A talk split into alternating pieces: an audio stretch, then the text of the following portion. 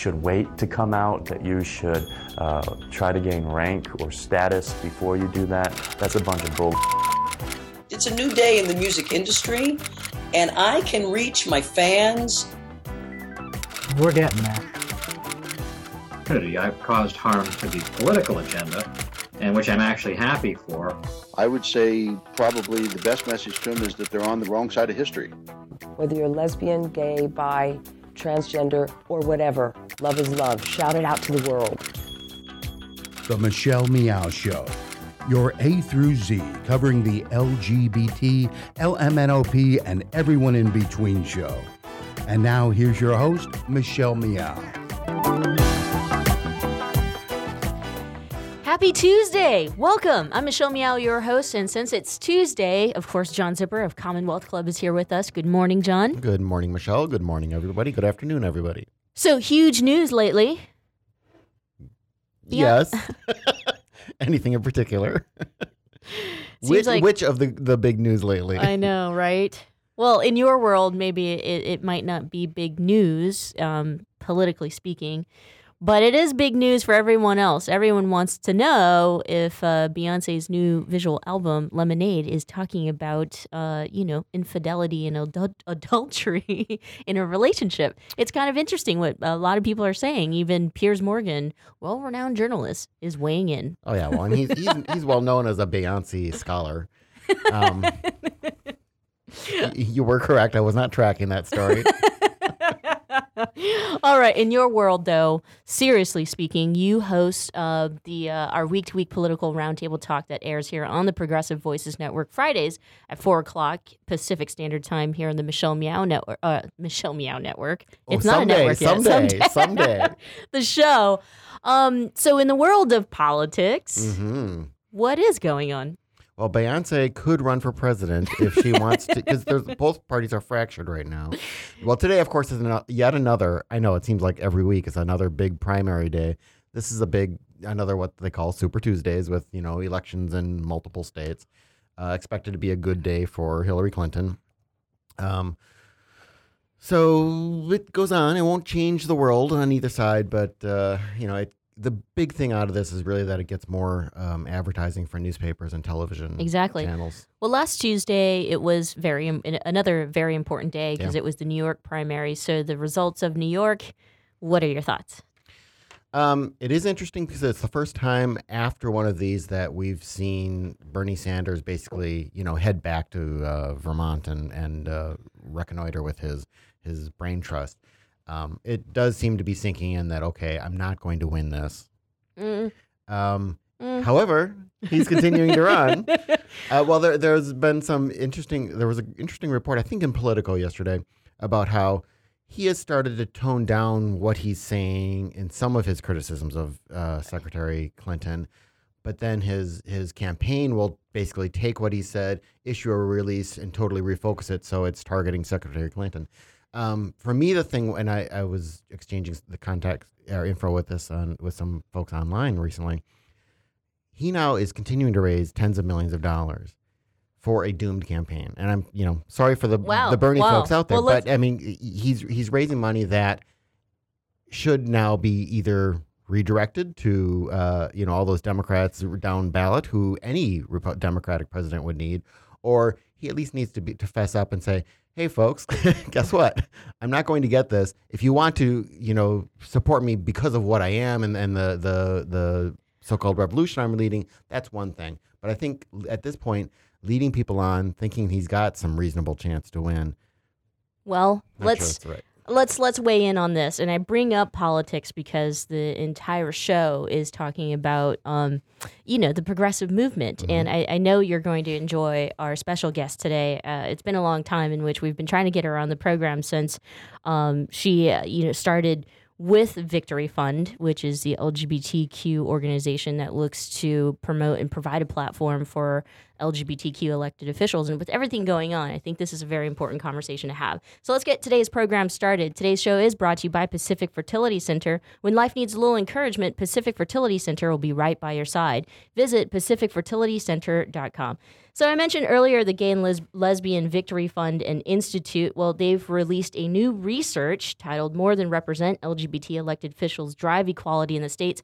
And you know, John, you have said this a lot of times. It's like we need to be politically motivated and engaged not just during the, the, the major elections, but we need to be, you know, even in the smaller elections and just be, uh, just fulfill our civic duty. And if we are looking to sustain the progress that we've made as a community. So I'm very excited to introduce our guest today, who is the executive director and CEO of the Gay and Lesbian Victory Fund and Institute. Let's welcome Aisha Moodie-Mills to the program. Aisha, welcome.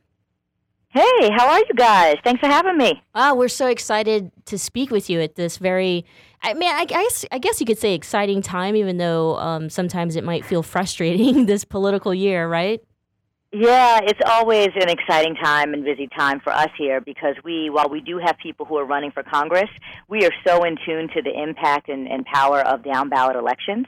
And so, as we're seeing everything that that is being thrown at the LGBTQ community in the states, it's very, very clear that the state politics matter, that all politics are local, and that the politics are personal, particularly for our community. So it's exciting, it's busy. Um, we're also in, in constant defensive posture, but one of the things that we do here at Victory is we focus on how we proactively win.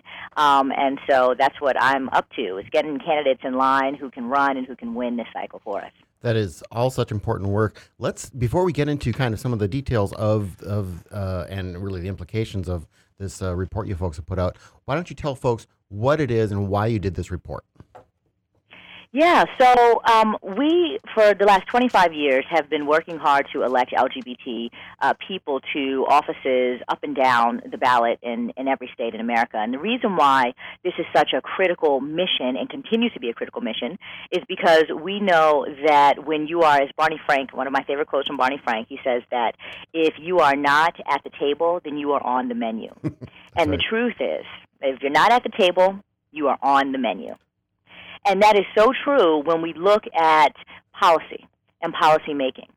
We see in states where that have the high, what we call the highest levels of equality, and we have lots of laws on the books that treat LGBTQ people fairly and equally. We also see that those states have the highest number of elected officials, and in fact, that before any really great pro LGBT policy is passed, generally it's passed because there have been a, people who have been elected to serve in legislative bodies that have brought them to the floor and said, hey guys, this is important, this matters to me personally, it matters to my community, and really been able to influence their colleagues and get them on board with driving equality. So there's a direct correlation there between having us represent ourselves, people from our community who are natural advocates and allies, talking about the issues that affect them personally, and being able to, for those people to be able to drive policy outcomes. So we've been doing this for 25 years, putting the people in place who are doing the work, literally on the front lines, and that has been critical and important and foundational to, to a lot of the uh, growth and, and change we've seen over the last uh, decade or so in America, and is still really, really critical because the first line of attack uh, for our opponents is to come at us with policy. So they're Right. either trying to chop us off at the knees with policy, or um, you know, strangle us in other ways through policy. So that's uh, that's why this work is important and, and why we do it at Victory. Sure. I now I assume as far as uh, uh, I think your the, the press release on on this report was pointing out kind of the difference in, for example, North Carolina and Georgia. Georgia having more uh, elected LGBT representatives. Um, what role do you think those representatives are actually playing? Are they stopping legislation, or or are they actually really just a reflection of an electorate that is already a little bit more accepting of this, and therefore you're not going to see as much uh, anti-LGBT legislation? What what role do you think they're actually playing in all this? So it's all of the above, really, and and you know, let's let's just to, to kind of clarify the work here uh, that we've done. When you're looking at states that have super majorities of Republicans, like a Mississippi and North Carolina or Georgia. So here's the reality: is that even if we have three out elected officials in in one of those state legislatures, three people are not enough to stop a supermajority from passing whatever the hell it is they want to pass, right? So Right, right. we have, you know, we have folks who are doing the best they can, holding the line. But at the end of the day, the numbers matter. And even with uh, their, de- in, in all of these places I'm talking about, they would be Democrats. That would be the LGBT uh, elected officials. So even with their Democratic caucus, there's still a, mi- a, minor- a minority of a minority, right? So they still can't stop things from happening. But in a lot of other places, they do. I mean, when you have uh, a better balance of representation in some of the more moderate states, or um, even the states that are kind of blurplish or, or purple, or you know, the, the kind of the blurplish purple, or like the blue states, you see time and time again LGBT people killing things in committee, stopping crazy bills from even getting out of committee before they're voted on. What I'll say about uh, the, um, the, the the the infographic that you might have seen going around is that we looked at uh, the anti-LGBT laws uh, bills that were passed in first in Mississippi, or I'm sorry, first it was in uh, Georgia, then in North Carolina, and then in Mississippi.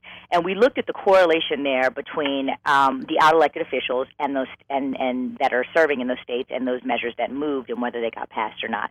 In North Carolina, obviously the governor signed it into law. It was passed, signed into law. Mississippi, again, passed and signed into law. There are zero openly LGBT elected officials serving in those legislative bodies. Nobody was there speaking truth to power. Nobody was there guilting their colleagues for even doing this, right?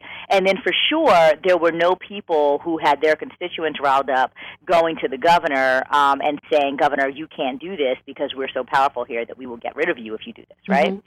Flip that conversely, and you look at Georgia. In the state of Georgia, which still has a Republican majority, we have had out people serving in the in Atlanta um, on the city council for well over a decade.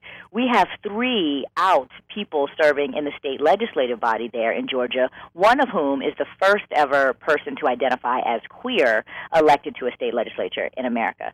So we have representation, and while those three people may not have been able to stop a bill from moving by themselves what they have been able to do, and over time, is they have relationships. They're widely respected people. They are our advocates, our lobbyists, the ones who have audience in the governor's office who can say, look, dude, this is personal about me and my life and my family. You can't do this.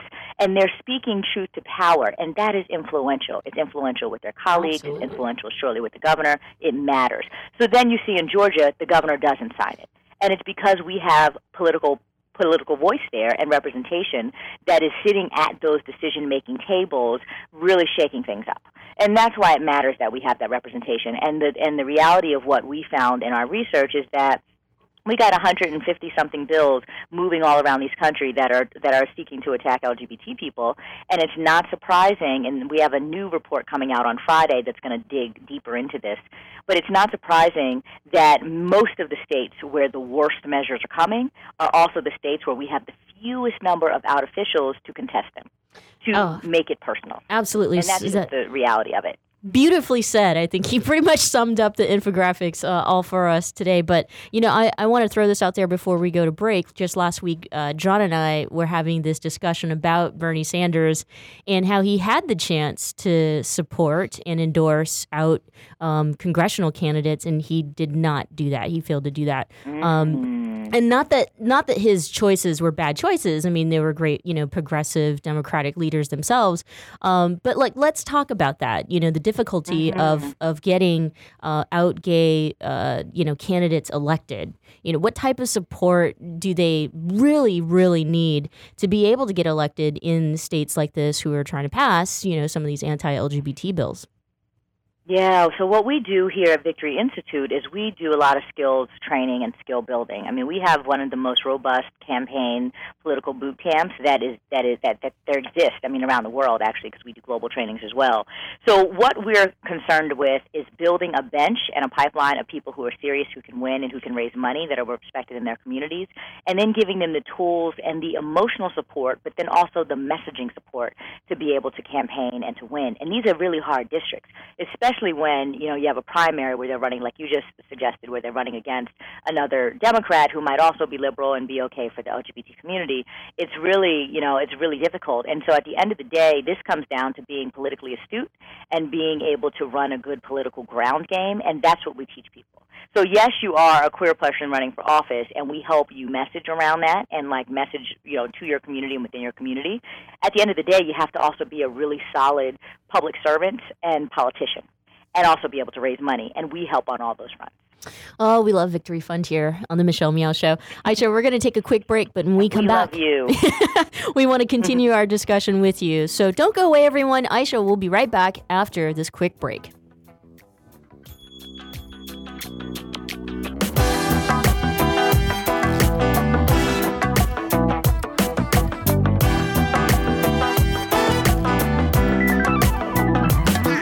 You're listening to the Progressive Voices channel on TuneIn. Please help us grow. Tell your friends to tune in to Progressive Voices. Find out more at progressivevoices.com. Babe, I think we're ready. We're really doing this. Yeah, I'm ready for our family. So, where do we start?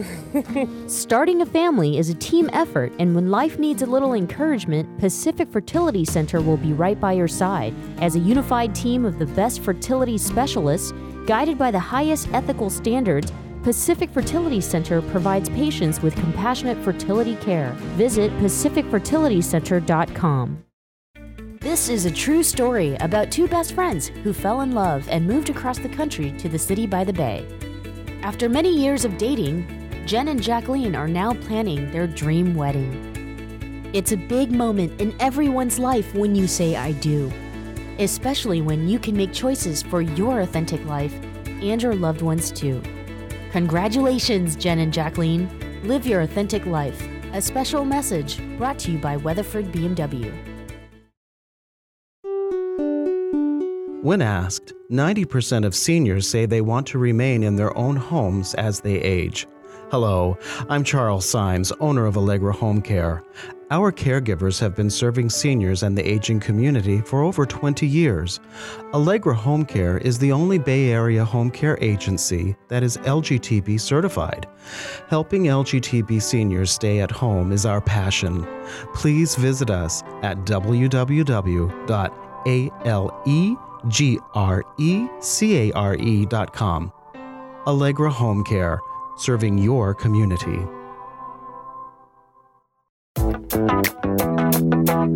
And now, back to the Michelle Meow Show.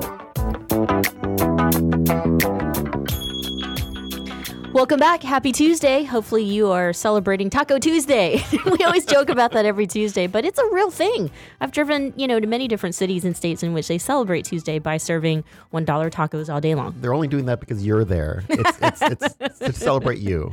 I'm Michelle Meow, your host, and John Zipper of Commonwealth Club is here with us. Our special guest on the phone is the president and CEO of Victory Fund, or I should say the Gay and Lesbian Victory Fund and Institute, and they've just released new research more than represent LGBT elected officials drive equality in the states. So before the break, uh, you know, we asked Aisha about the fact that. Um, uh, even a presidential candidate like Bernie Sanders here had failed to endorse out elected officials that could be good um, for our community. Lots of people have been asking this question, especially if you don't, you've never traveled to a state like North Carolina or Georgia or Mississippi. Michelle, John, how can bills, anti-LGBT bills, how can they be passed in states like this? I mean, what, what are they talking about? This crazy conversation about the bathrooms. well, I think Aisha did a good job telling us how these bills are passed. It's you know a lot of there's this direct correlation that we do not have enough representation in these states, right, Aisha? Yeah, yeah. I mean, that's that's that's one you know critical critical factor, and I, I don't want to pretend like or mislead the audience to you know say that if we have you know two people that all of a sudden everything is going to change. But I do want to highlight that there is a what in our you know analysis seems to be a bit of a critical mass, at least when we look back at uh, same-sex relationship recognition, which moved through state legislatures um, around the country. And one of the things that we learned is that there is a bit of a critical mass when you get to have you know four four, five, six people that form an actual mini equality caucus in the states, that tends to be enough of a group, of, of a little core caucus group, to sway their colleagues and influence their colleagues to be able to move pro LGBT measures. In this case, as we analyzed, it was about uh, the, the same sex um, relationship recognition. So, be it marriage equality or be it civil unions or something else, when you looked at the states, you could see that eh, by the time they got to about four, five, or six, then things started to get rolling. That may not be the case in North Carolina or Mississippi or in Georgia, right? Or South, uh, you know, that may not be the case. We did see this play out a, a month or so ago in South Dakota, though, where we had bad legislation coming through, and the governor in South Dakota also didn't sign it. Turns out we have four out elected officials in that state legislative body. So it's interesting to see that there's a correlation. We can't come up with the causal effect, but it does. The representation matters. Representation does matter. Do these bills make it easier or more difficult for you to do your job of recruiting LGBT candidates in, say, North Carolina? In other words, I could see them people getting you know uh, uh, energized and wanting to do something. I could also see them saying, "Oh my God, I live in a state where you know this many people want to impose these these laws against me." And what what what are you guys seeing on the ground? Yeah, so I'll give you an example of this. In North Carolina, in particular, we've gotten a lot uh, of buzz and interest in people wanting to run for office because of this crazy bill. We, in June, are going to be doing our uh, candidate and campaign training in Charlotte. And oddly enough, it was already planned that we were going to come to North Carolina this year because we care deeply about uh, training people and building a pipeline in the South. And so Charlotte is our hub for our trainings. But once this crazy measure was passed, the application rate like went up tripled of people who want to run for office, who want to come and learn what it means to, to be to be someone who serves in the public sector. And so we are seeing a lot of interest. Uh, the challenge that we face, though, you know, there are people who are interested. It's about putting them, making sure that we find people in districts that we need to replace a bad actor and can run someone against a bad actor uh, and get rid of them. That who that can also win in that district. Right. And this is where you know the politics of districts start to play in, and really the core political strategy, because there are folks who want to run who may, you know, be, let's say, a pretty liberal Democrat, but if they live in a very conservative district, it makes it pretty tricky for them to find a pathway to victory. And so, what we're focused on now is really seeking out some clear, defined pathways to victory in some of these regions, and then recruiting candidates where we think there's a landscape that they have a hell of a good shot. So, say some of those folks, those potential uh, attendees of this and potential candidates are listening today. Um, how should they get in touch with you? How should they learn more? How should they start thinking about whether they might be a good match? The number one thing they could do is visit us at victoryinstitute.org and check out our candidate and campaign training that's coming up. We also do uh, miniature versions of that that you can find on our website, which only require a one day commitment. But I highly encourage you to come to a training, come to a session, get a sense of what it's like to run for office, and if you have the chops for it. I bet you do. Most people need to be asked several times to run for office, so I declare to everyone that I think that you should run for office and consider it, and we are happy to give you the tools and the skills and to even help you fundraise to be able to be successful. So visit us at victoryinstitute.org. Check us out. If you want to know about our current candidates and where we're running our, our political strategy, you can visit us at victoryfund.org and learn more there as well. You know, I was asking, I guess, on the negative, how those those bills might uh, impact your your recruitment. Uh, I'm assuming, perhaps on the positive, what does this presidential election do? I mean, it's such a high profile, such a an energizing election, really, in both parties, both for and against. I mean, are you getting some folks who are energized by that and saying, "I want to play a part in, you know, on, on a different level"? You know, I I have to say that I feel like the presidential tends to be a bit of a distraction um, at times. It, it sucks so much money and so much energy out of the room away from the, the, the, the state and local politics, which ultimately are what matter. I mean, let's you know let's let's be real about this. At, at this point, President Obama has done all that he can from an administrative perspective to make sure that LGBT people get a fair shake in America. If Hillary Clinton gets elected, the same thing will continue to to happen where we really need the work to be done on the issues that directly affect our lives. So, be it criminal justice reform, be it education, be it dealing with homeless youth, um, be it dealing with HIV/AIDS and other health disparities. Where those things really play out that affect our lives, those decisions are being made in the states on Mhm. city council levels by municipal officials, by mayor, small town mayors who are moving out and, and alloc- uh, allocating resources and funding. And so, what really matters for our community are the are the, the local aspect of the politics and the personal side of the politics, and that's not the presidential race. Right. So it matters who's in your city council. It matters who's in your state legislative body. It matters who your mayor is and who your county officials are. And sometimes the you know we can all get caught up in the glitz and the gloss and the billion dollar ads of the presidential and forget that what that person in the White House does isn't going to stop these bills either. Exactly. It's going to be the people we elect. Well, and and not only are they they doing these local bills and the state bills, but um, I think you really get that impact of just the personal connection when it's you know I mean chances are a lot of folks have met their city council man or woman or um, you know even may, depending on the size of their town they might even have met their mayor. The you know, mayor might live down you know I've met a number of mayors in smaller cities I've lived in. Um, so you know for them to actually know these people and see them as human beings as the people who you know i mean that that i think has an even bigger knock-on effect as far as changing minds or at least making people receptive to hearing arguments from them Yeah, Um, for sure. So, Aisha, as we're winding down our interview with you, I have some major questions for you. a lot of a lot of us are huge fans of yours. We may have tuned into MSNBC and have seen you, um, you know, chime in on lots of issues on those types of talk shows like Maddow and and and uh, Chris Matthews and um, sadly, you know, she's not there anymore. But Melissa Harris Perry, yeah. yeah. Um, when will you run for office? That's a good question. I get that. I get that question. You know, I I deeply believe in the power of the political process, and I very much believe that you know public service matters. Um, I don't know if I'll run for office.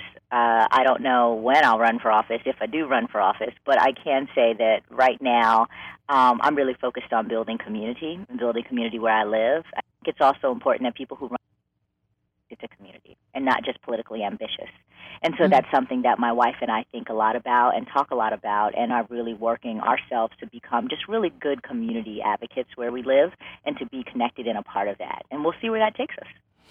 I'm I'm telling you, a lot of the the people, especially the media, love love love to cover you and your wife. You just mentioned it. Thank you so much for for being open and and and just uh, what they dub as a power couple, and then also you know relying and leveraging the fact that you're both African American women. There's this big conversation about racial issues here in this country now, um, and not just socially but politically.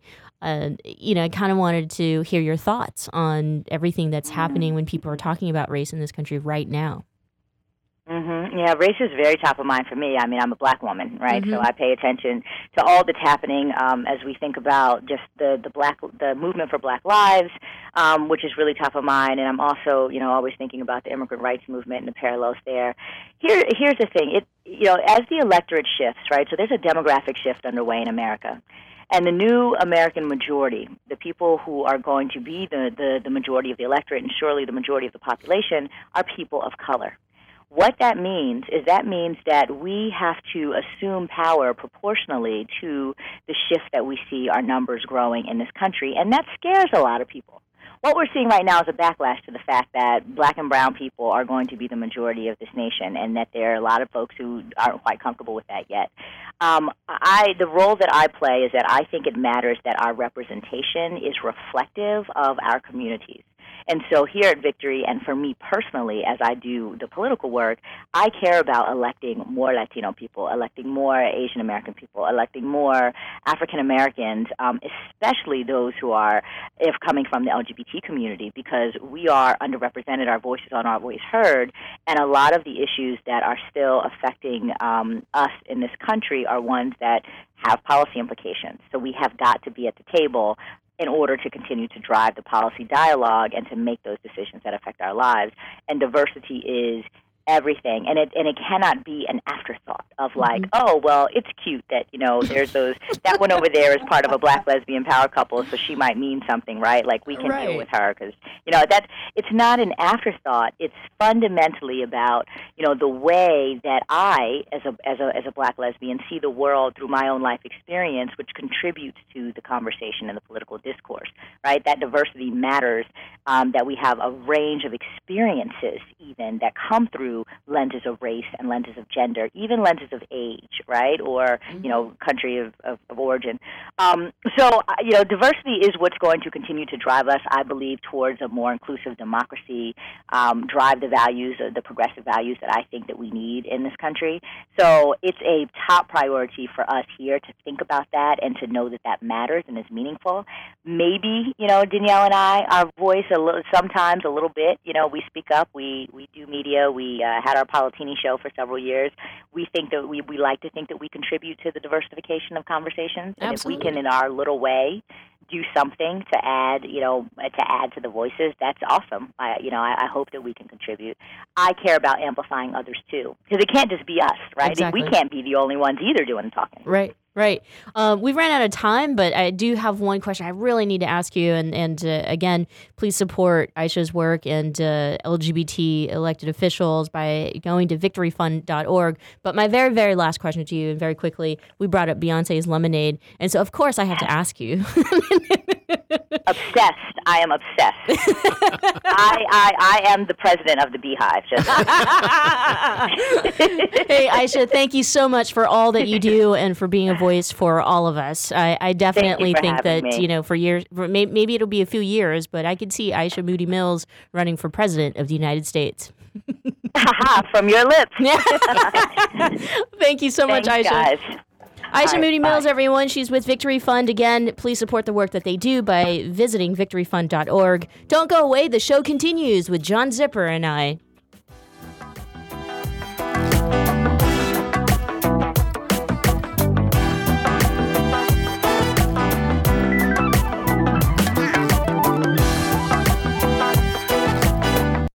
You're listening to the Progressive Voices channel on TuneIn. Please help us grow. Like us on Facebook and share us with your friends. Find out more at facebook.com slash progressive voices.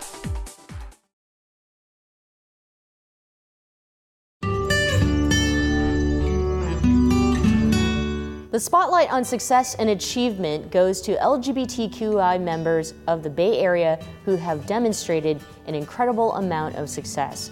We're very proud to announce that this month's spotlight on success and achievement is Rick Welts.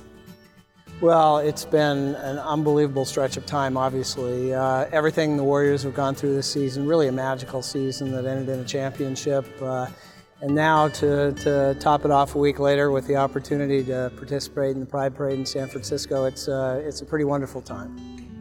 You know, it's been a journey, right? We're all on our own personal journeys, and uh, the last four years has been a remarkable part of my life, but it, it's definitely a part of my life. Uh, you know, the decisions I made four years ago to come out in the way that I did, obviously, you know, I had decided I was signing up for something going forward and being part of the discussion.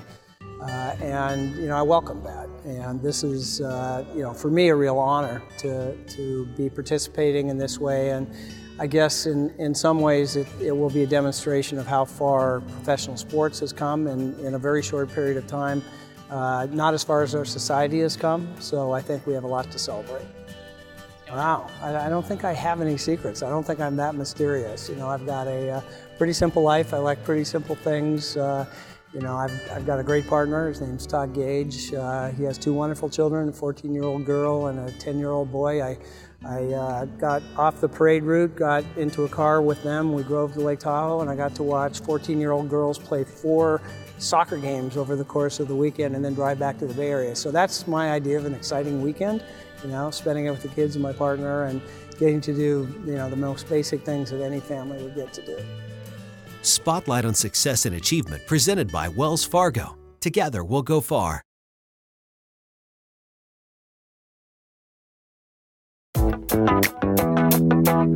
And now, back to the Michelle Meow Show.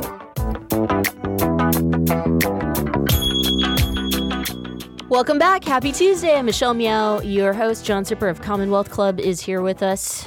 Hello, John. Hello, Michelle. Hello, everybody. So, you know, we just can't not we, we just can't stop talking about the anti-LGBT legislation. Oh, thank God. I uh, thought you were going to talk about Beyonce again. no, you're off the hook. But after this show, you should go download the visual album. Um, uh, just because everyone's talking about it, don't you have fear of missing out? Are they a sp- is Beyonce a sponsor of today's program? no, it's just Michelle Meow Show is brought to you by Beyonce's new no. I, I have some thoughts that, that we can talk about. Um, you know, towards the end of the, the, the program. but but but speaking of musicians and performers, you know, obviously in a state like North Carolina, lots of musicians have come out to to boycott North Carolina because of the anti-LGBT bill. Um, but really, you know, focusing on the anti-bathroom bill, anti-transgender bill. Um, so the most recent musicians is Nick Jonas and Demi Lovato. I don't expect you to know who they are. I know who Nick Jonas is. Uh, but you know, it, it it it's like this big conversation though. Is it actually is that actually good for the state of North Carolina? Is it actually good for the LGBTQ community in North Carolina? I mean, Cyndi Lauper is one musician who has said that she will not boycott North Carolina and and uh, will proceed on with her concert. So our next guest today is also a musician, and she has some thoughts about the uh, boycott or ban of performers in a state like North Carolina because of this these uh, anti-LGBTQ legislation. Uh, she performs with her band Mad Mad Transit as well as Streetlights. Let's welcome Maya Monet to the program. Maya, welcome. Hi, thank you for having me on. Thank you for being with us. I really, really enjoyed the article that was featured on the Advocate and you coming off as, you know, transgender musician on why Bruce, Bruce Springsteen and Bryan Adams may not be all entirely right to turn their backs on North Carolina and Mississippi. So let's start there. Um, yeah. Do, Yeah. You, do you think that boycotts and, and banning and, you know, businesses, I mean, it, it does feel like we're leaving uh, some people behind. Yeah, I mean, I um, I will say that I don't. It's not that I don't think they're effective. They they probably are very effective. Um, but but they do sort of leave one half of the conversation at you know at the table where, where instead of having a dialogue with the other side, we're basically just like taking our ball and going home. And, and I'm not so sure that's always a good idea. Um, I think, especially in this case, when we're talking about uh, transgender people in general, I think I, I think too often um, the goal ha- as transgender people has been have been to become invisible. You know, uh, whereas I think uh, in the gay lesbian community, uh, there has always been a drive to become more and more visible over time. And I think because of the invisibility we have, I, I, I think uh, it, it leads to a lot of fear and ignorance. Uh, people don't realize that they may not have no transgender people in their lives, and so it becomes these stereotypes kind of come in to fill the void of, of people's fears of what may happen. And, and I think that's when we don't take the opportunity to educate. Um, this is what uh, fills fills the space, and and I, I, that's why I like Cyndi Lauper's approach better. Uh, Laura Jane Grace as well uh, from uh, uh, Against Me, uh, who's also a, tra- a trans woman herself. Uh, you know, they're they're coming in to try to educate uh, and, and try to make points uh, about you know what it is to be transgender in America, and and I I like that approach better. Um, I really liked your article because I think it's one of those nice articles that you can read it from whichever view you have on this. You know, you should boycott, you should not, and I think you you, you treat both sides. I think uh, you know reasonably, and, and you can kind of come away from it, say, you know, saying, okay, I understand, you know, why you'd feel the need to do the boycott or something, but. And talk a bit more about because I like what you you do. I had not known what Cyndi Lauper was doing, though I know, of course, about her advocacy for LGBTQ uh, Q Mhm. issues, um, or Laura Jane Grace. I mean, tell tell our listeners a bit about how they're approaching it and how, what they're doing, and, and what the impact of that will be on the ground in North Carolina. Well, um, I know in the case of Cyndi, she was going to have a ba- basically a day of education and, and donate some of her profits to um, to basically the LGBT organizations in North Carolina. Which you know, so there, there is money then flowing into North Carolina to help combat these laws. I think that's a great idea, and also educational opportunities uh, for the people in North Carolina. And I know uh, one thing that Laura was doing that was going to be unique is that she's going to have gender neutral bathrooms, and you know, and, and so specifically uh, at, at her venue, so they're specifically pointing towards the, the thing I guess that people are most scared about. You know, Yeah. um, I really like that. You know that that they're trying to be proactive about something instead of just leaving a void. And I, I think you know, when you do that, first of all, with the boycotts, you're you're hurting you- you're hurting the state of North Carolina, but you're doing it indirectly. You know, you're you're doing it through basically lost tax revenue from the people who will not will not, will not be able to work these uh, the venues. You know, and so at I think at a very, basic le- uh, level, you have collateral damage here. I, And, I, um, sorry. Go ahead. No, I was just going to say, uh, in particular, the the folks who are going in there playing concerts and donating that money to causes in, in North Carolina. I think Yeah. that's really an important thing to do, and that that's yes, you can do that if you you know if you're going to boycott it. Okay, still put your money where your mouth is, where it's actually going to have a knock on effect, rather than just not earning money from that concert by not showing up. Right. Yeah. I mean, it's it's one thing to issue a press release. You know, say I'm not going to play. Mm-hmm. Very good. Um, and and that's great. You know, and and you're going to be in the news cycle, and of course, it, it does increase the pressure on North Carolina to to repeal the law. Um, but at the same time, it, it it doesn't really do much more beyond that. You know, you're in the news cycle for one cycle, and then you're gone, and then you know, no, no one's going to be talking about Nick Jonas. You know, this time next week, right? Well, it's Um, gay pride season, so he might be hired to perform at some gay pride somewhere. But you know, we've had this. Con- this has happened before. It, remember Russia? You know, Russia had passed an anti-LGBTQ um, propaganda bill right before the Winter Games, the Olympic Games, and and there were you know some activists who felt that you know we needed to pour out the Russian vodka or not travel to Russia, and then there were some Mhm. activists and performers who said, no, we can't turn our backs on LGBTQI Russians. Uh, I mean, kind of looking back, when you think about all of that and the banning and the boycott and all this discussion, uh, it seemed when you finally tuned in to the Winter Olympics, um, you know, people kind of. It, it, it was as if like there, it was there was no more talk about it. I I guess what I'm trying to say it was like business as usual. Yeah, I think there really was a. I, I remember watching the Olympics at the time, and, and I think there was sort of. A, I guess I, I can't remember if the networks were sort of encouraged not to talk about it at the time. I think there was some sort of movement in that regard, and make it would make things uncomfortable, and embarrassing for the hosts, right? But Yeah, and then my point is, you know, it takes uh, so much more than a pop star uh, boycotting the legislation for us to really make a difference. John, you had something to say. Well, I was just going to ask you: Do you uh, apply this to non-musicians, to other types of boycotts, um, or would you make that? sa- You know, would you make that same argument for you know some of these companies that are saying they're not going to expand or move into North Carolina? Would their presence there um, as supporters of LGBTQ issues and equality Yeah. help, or, do, or or because they're playing on a much bigger level? You know, I mean, a company coming Yeah. in and creating a thousand jobs is actually going to have a bigger impact in North Carolina and than a, a concert. So, what do you think?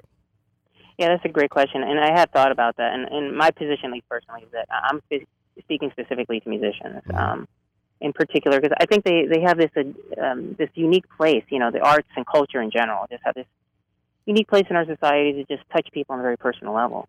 Mm-hmm. And I, I think you saw that this week when Prince died. You know, um, at the very same time, Donald Trump was saying, "Yeah, I think you know transgender women should be allowed to use the you know bathrooms of their that align with their gender identity." And he was like wiped from the front pages. You know, it was it was all about Prince, Prince, Prince, Prince, Prince. That's and, right. and my my news feed in Facebook was just you know inundated with my friends, you know, mourning his death, and and hardly anyone talking about what Donald Trump had said. You know, the only one who really really cared was Ted Cruz because it gave him more more fodder for Mm-hmm. you know to shoot at uh, Donald At Trump. Don- yeah. So I, I do think um, musicians have a unique position in society, at least in that regard. Um, I, I do. Pre- I mean, I actually, um, you know, um, full disclosure, I did work for Apple for about um, a year and, and, and left about a couple months ago, and it was a great company to work for and very LGBT friendly. Mhm. Um, um, but you know, I, I as much as a cultural icon as Apple is, um, I don't think they can they can really hold a candle to Prince. Um, so Yeah, the, I- the- I, totally get what you're saying, and because yes, uh, uh, you know, music touches people, and um, that, I was going to ask, you know, that was my next question for you as a performer, and and, and you mentioned it in your article as a trans performer, musician. Um, you're in Florida, and and you have a couple of bands that you uh, perform Mhm. with. I mean, you know, is it ever something that you have to always talk about? I assume that when you go and you perform, people are coming out Mhm. because they love your music. Yeah. Um, I have. Uh, well, it depends. On, it, it- I think it's anything like I do in my life. It, it all depends on the situation. So um, I try not to make it a focus. Um, a lot, a lot of people necessarily know I'm transgender when I'm performing in front of them, but I have taken the opportunity um, during special events in my life. I, I did this recently at a at a at a particular uh, venue I, I sing at um, that I felt was you know safe and accepting, where I just stood up on stage and I said, okay, these songs mean this to me as a transgender woman, and yes, I am a Mhm. transgender woman. Um, so I have taken the opportunity to educate from the stage, um, although without making a big deal out of it. It's not like I, I sat there and, and, and, and gave them the you know the, the p's and q's on what it is to be transgender. Uh, but I, I did I did you know say, hey, this is who I am, and I am being visible in front of you, and, and I and I hope that makes an impact in and of itself. Um, so I don't, you know, uh, I don't perform in too many gay spaces here. Um, m- mostly straight bars, and those can be kind of intimidating. You know, Mhm. uh, depend- depending on the situation. I may I may not want to necessarily out myself because there is, I know, you know, I, why I myself take the position of that I try to be as visible as possible. I, I do. I am a proponent that it is a very personal decision. Um, you know, and it, and safety plays a big, big role in that. And and so I try to be as safe as possible when I do that kind of thing. That's actually a good point because I was going to ask, are you know, Bryan Adams going to Egypt? Are you know, are, were other places you would not Yeah. go? And and it sounds like yeah, you, you do have to be wise about where you uh, go to and what you reveal about yourself. Yeah, as we know, the the, the statistics on violence against transgender women- are pretty horrifying.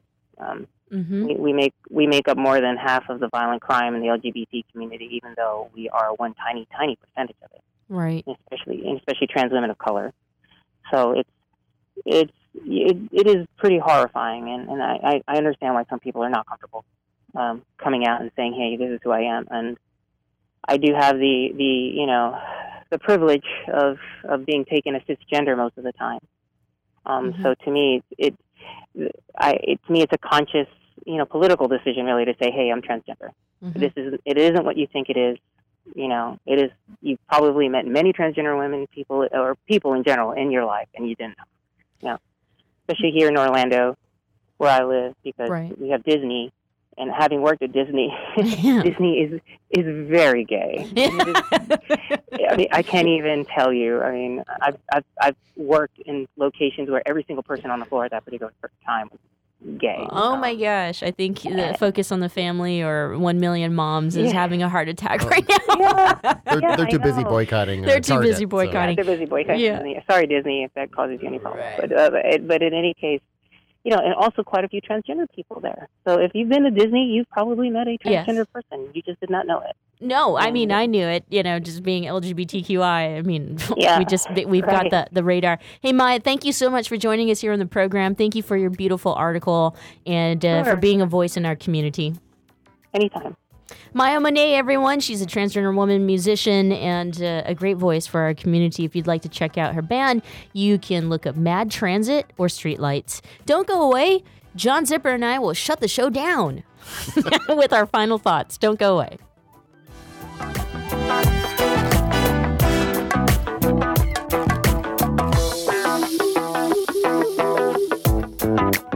You're listening to the Progressive Voices channel on TuneIn. Please help us grow. Tell your friends to tune in to Progressive Voices. Find out more at progressivevoices.com. Babe, I think we're ready. We're really doing this. Yeah, I'm ready for our family. So, where do we start? Starting a family is a team effort, and when life needs a little encouragement, Pacific Fertility Center will be right by your side. As a unified team of the best fertility specialists, guided by the highest ethical standards, Pacific Fertility Center provides patients with compassionate fertility care. Visit pacificfertilitycenter.com. This is a true story about two best friends who fell in love and moved across the country to the city by the bay. After many years of dating, Jen and Jacqueline are now planning their dream wedding. It's a big moment in everyone's life when you say I do, especially when you can make choices for your authentic life and your loved ones too. Congratulations, Jen and Jacqueline. Live your authentic life. A special message brought to you by Weatherford BMW. When asked, 90% of seniors say they want to remain in their own homes as they age. Hello, I'm Charles Symes, owner of Allegra Home Care. Our caregivers have been serving seniors and the aging community for over 20 years. Allegra Home Care is the only Bay Area home care agency that is LGTB certified. Helping LGTB seniors stay at home is our passion. Please visit us at www.alegrecare.com. Allegra Home Care, serving your community.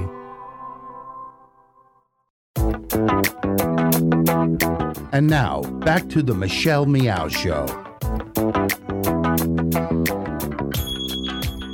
Welcome back. Happy Taco Tuesday. Enjoy the Taco Tuesday. Welcome back to the Michelle Meow Show, brought to you by Beyonce. Beyonce. Um, we'll get to Beyonce in a little bit and why I thought it was We're important to bring her Beyonce up. versus Prince discussion. No, we can't do that. No, there's there's no comparison. They're both equally great performers, you know, during different times, and uh, but but at the same time, you cannot compare them. It's not like one was better than the other. Nothing compares to you. Is that what you're saying? Nothing compares. Hey, I wanted to read something. I didn't get to mention it in our interview with um, Maya. I mean, you know, she wanted to focus on the, the conversation on musicians. You. We are having conversations of also big businesses who are trying to boycott and ban states like North Carolina for passing a, the uh, HB2, I should call it, the anti LGBTQ bill. Uh, so I got an email from uh, our friend here, Tony Perkins. Who is the Dear uh, Michelle. uh, he's the president of the Family Research Council, and if you don't know about that organization, it's incredibly anti-LGBTQ, and they are listed as a, a hate group by the Southern Poverty Law Center. But anyway, so he's sending out an email for folks to sign a petition to to bring to the governor Pat McCrory to not consider uh, repealing uh, the passage of this bill, I guess. And so it in that he says, you know, the hypocrisy comes from. I'm just going to read this right. Um, the hypocrisy, the hypocrisy comes from these corporate fat cats. It's stunning. These businesses are free to adopt these privacy invading policies on their own, but they haven't. Why? Could it be the legal liability that they would assume by putting women, young girls, and others at risk? And then it goes on to say, additionally, these same corporations, which are being used by LGBT activist groups in North Carolina, don't seem to be so concerned about so called LGBT rights elsewhere. Many of the businesses that have threatened to boycott North Carolina are also the same ones that shamelessly do business in countries like China, Cuba, Russia, Saudi Arabia, and Singapore, countries that not only criminalize homosexual behavior, but even in some cases make it punishable by death. I think he had to go to Google to find out where those countries actually were. I think so too. well, who's doing business in never mind.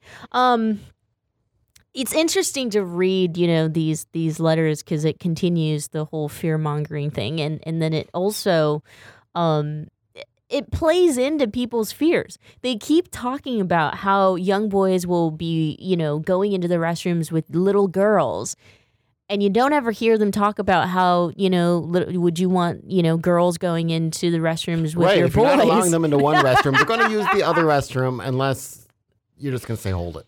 And every time I hear that, I think of the old, you know, uh, right wing conservative uh, uh, Republican politician who, after years of service for the religious right, ends up in, you know, caught in some scandal, a gay scandal, perhaps. Yes. What what was the Facebook meme? Uh, something like zero cases of you know transgender people causing an assault in a bathroom. However, you know all of these cases of Republican congressmen, uh, you know, getting caught in bathrooms and and uh, paging scandals and stuff like that. Um, yes, there is a lot of uh, projection there. but also, you know, they're they're talking to folks who basically already agree with them. You know, no one is going to be con- to change their mind as a result of, say, Mr. Perkins's Mhm. uh, email.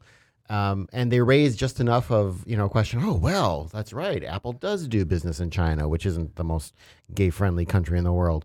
Well, yeah, Apple can't have an you know it. Apple Americans are Americans, Right. which is a dumb thing to say, but um, that means North Carolina is part of us. China Right. is not. We do business with China. We live here. Right. And when there is a federal, excuse me, when there's a federal law such as marriage equality that, you know, states that, you know, LGBTQ people should not be treated as second class citizens and nor should they be discriminated against. I I mean, at that point, you know, to to write bills or pass bills that absolutely discriminate such a small number of people, you've just got to wonder, like, how hateful are you? Like, how It- angry and hateful are you? It, it is it is spiteful and it is hateful. yes. I mean it it's unbelievable. And and again, it's not really about the bathrooms. It's It's not. about having a hate issue. It, mm. it's just a, as they say, it just as it wasn't about the water fountains. Right, and I don't want to come off as you know a a uh, uh, angry, loud liberal that just thinks everyone who's conservative is dumb or like you know makes stupid decisions. That's not where I'm coming from. All I'm trying to say is that you know there's a lot of elements here that don't make any sense. One, spending taxpayer dollars on trying to pass bills like this that really impacts a small number of people when we have bigger fish to fry, if we have bigger issues to consider. And also the fact that, you know, it's really missing the point that if you you you know you you obviously don't understand transgender people. You don't know what transgender means w- which would be the reason why you would you know create a campaign that that is absolutely false. It's wrong you know. Anyway let's get off the bathroom conversation because i did bring up beyonce and before we end the show um, i want to talk to you about why i think it's very important to talk about beyonce Brought to you today by Beyonce. so beyonce has released her latest album it's a, a which visual you can album purchase today on you can. Uh, iTunes, it was first released on Tidal, which is her husband's streaming company, uh, which is not doing too well, by the way. Sorry, Jay Z. they don't have enough users. Um, and, uh, you know, okay, from a business standpoint, I, I get it. It's freaking genius. I mean, the woman shut down HBO for an entire day so that you could watch her visual album for free on HBO. I saw part of it. You did? Yes. I'm very proud of you. I couldn't, Um, I couldn't reach the remote, but go ahead. And so from that from a business standpoint, I mean, she's not doing anything that I've not experienced in this country. Many artists and uh, business people do it all the time. Mhm. Drum up yourself, blah blah blah, and Sure. then da da da da da. Um, she really, in my opinion, has revolutionized and changed the course of how we consume music. And I love that that she's not owned by anyone really but herself. My point is, though, it seems that people are taking her content out of context. It's like they're taking and analyzing and criticizing her content and and using it against her. I mean, at the end of the day, you know, if she if Beyonce wants to be political in her artistry, if she's speaking, you know, about herself personally, I don't see why people have to criticize her. So I'm referring to Piers Morgan, who wrote a uh, an opinions piece for the Daily Mail, which is hardly a credible, you know, or journalistic source considering what he does. But he was like, I miss the old Beyonce. This new activist, you know, born again black um, uh, political Beyonce is not is someone that we need to fear. In his article, He said and that? yeah, um, and you know, it's like first of all, like, are you even American? Well, he's he's British, but Right, I know. you you do get that that complaint a lot from folks whenever someone uses art at any level, Mhm. a sitcom, a, a movie, uh whatever, and they're like, "Oh no, no, why are you getting political? I just wanted to be entertained." And it's like, okay, you've got a lot of stuff that will just entertain you. Mhm. It actually, I mean, the reason we protect culture and journalism and, and you know those kinds of vehicles is because of the political. It's not for the entertainment. Uh, you know, the worst, you know, dictator in the country in the world, uh, the worst totalitarian government in the world has entertainment. They don't have political. Well, I should say they don't have freely political uh, uh, culture. Uh, Good for her. Good for her that she's in a position that she can do that and that she can ignore Piers Morgan. And Right. Piers Morgan can say whatever the heck he wants, but um, you know, she's taken advantage in a good way of the the business opportunities that are out there, and she should have a voice. Yeah, and you know, there's so many people out there too who are uh, haters. I'm to call them haters, really. You know who want to say that her album is very anti-police? I, I don't get that. I get what what what she's singing about is being an African American woman from Texas who's going through some of these things. And and I promise you, I don't know if it's actually even all true that Jay Z has cheated on her multiple times. If you look at all the media reports coming out, oh, you know, the the Becky, the quote unquote Becky in the song that Beyonce is referring to might be Rita Ora or like uh, this woman Rachel Roy, not Rachael Ray. It's like sending people into this crazy, you know, I I don't know. Well, it's like learning- driving we're- people. We're, learning two things. One, that um, she has become a touchstone of a lot of people's concerns and fears politically. And two, you spend way too much time reading about her. I'm a Beyonce fan. What can I say? I did download um, the uh, the video, but uh, but it just made me so much more aware at 34 years old when a woman, a woman of color, uses the same strategy in this country to make her own money and be successful and talk about the uh, social and political issues that impact her. It's it's not okay. All of a sudden, it's not okay. I was just going to say uh, that she's making some people uncomfortable with the positions she's taking. I say that is part of the role of an artist. But um, if she were doing, if she were being political in a way that uh, these critics agreed with, they would have no problem with it. And that's the end, my friends. Thank you so much for tuning in to the Michelle Meow Show here on the Progressive Voices Network. Remember, all of our podcasts that John and I do together is available at commonwealthclub.org slash meow. We'll be back tomorrow at the same time, 4 o'clock Pacific Standard Time.